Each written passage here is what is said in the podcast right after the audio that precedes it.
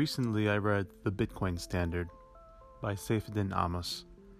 I really enjoyed the foreword by Nassim Taleb.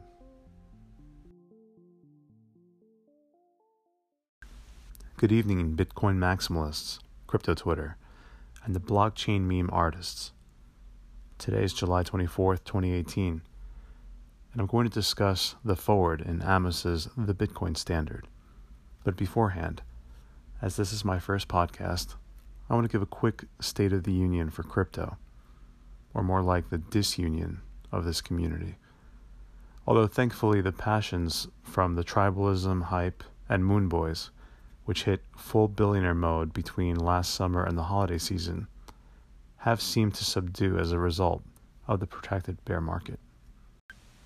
Market caps are down, but the serious work has continued behind the scenes and in plain sight. And for those of you that have missed this important observation, you are not following the right accounts on Twitter. With that said, I've compiled and maintain a Twitter list for crypto information that I find interesting.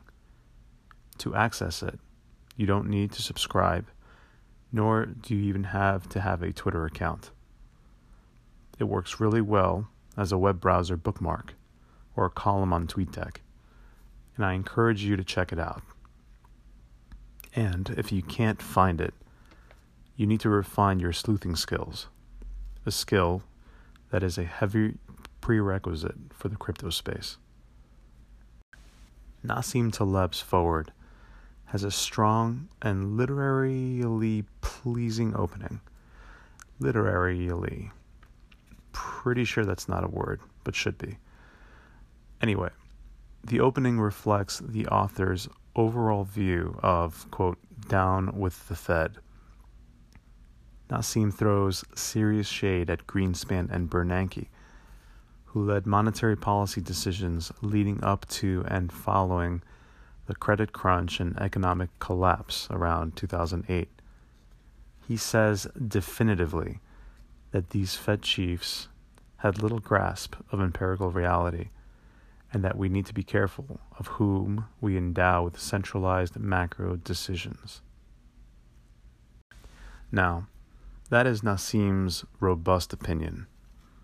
I am of the opinion a strong and independent quasi governmental central authority to manipulate certain prices to control inflation is a much better system over having those decisions reside directly in the hands of partisan governments which can only result in a hidden flat tax on everybody. And the current system is better than pegging currency to the value of a commodity, which unnecessarily entangles the fate of two inherently different things.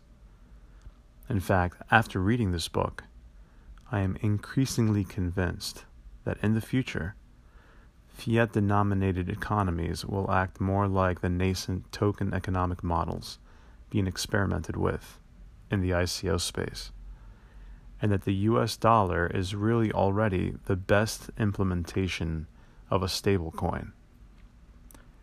And the addition of Bitcoin into the mix really does give society an exit strategy. Should developed economies go the way of China or Venezuela. Nassim then tries to parlay his stance on the central bank monoculture to Hayek's notion of distributed knowledge working better in complex domains over that of central planning.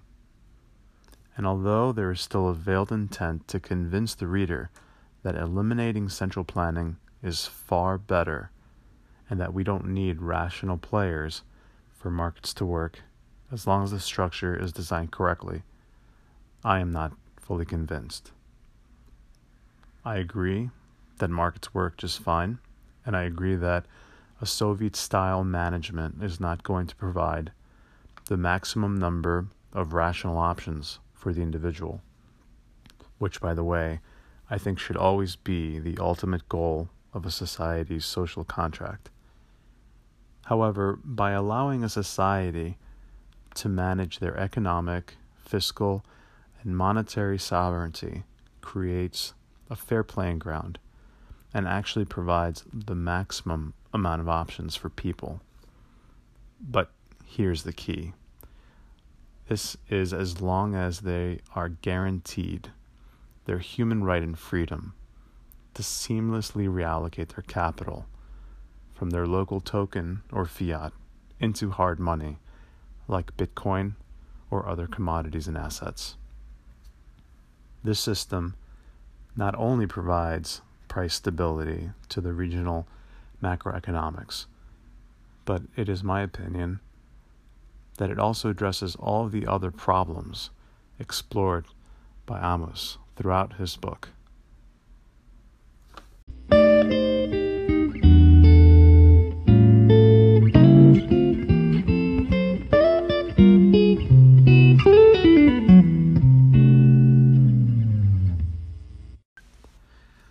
I enjoyed reading this book.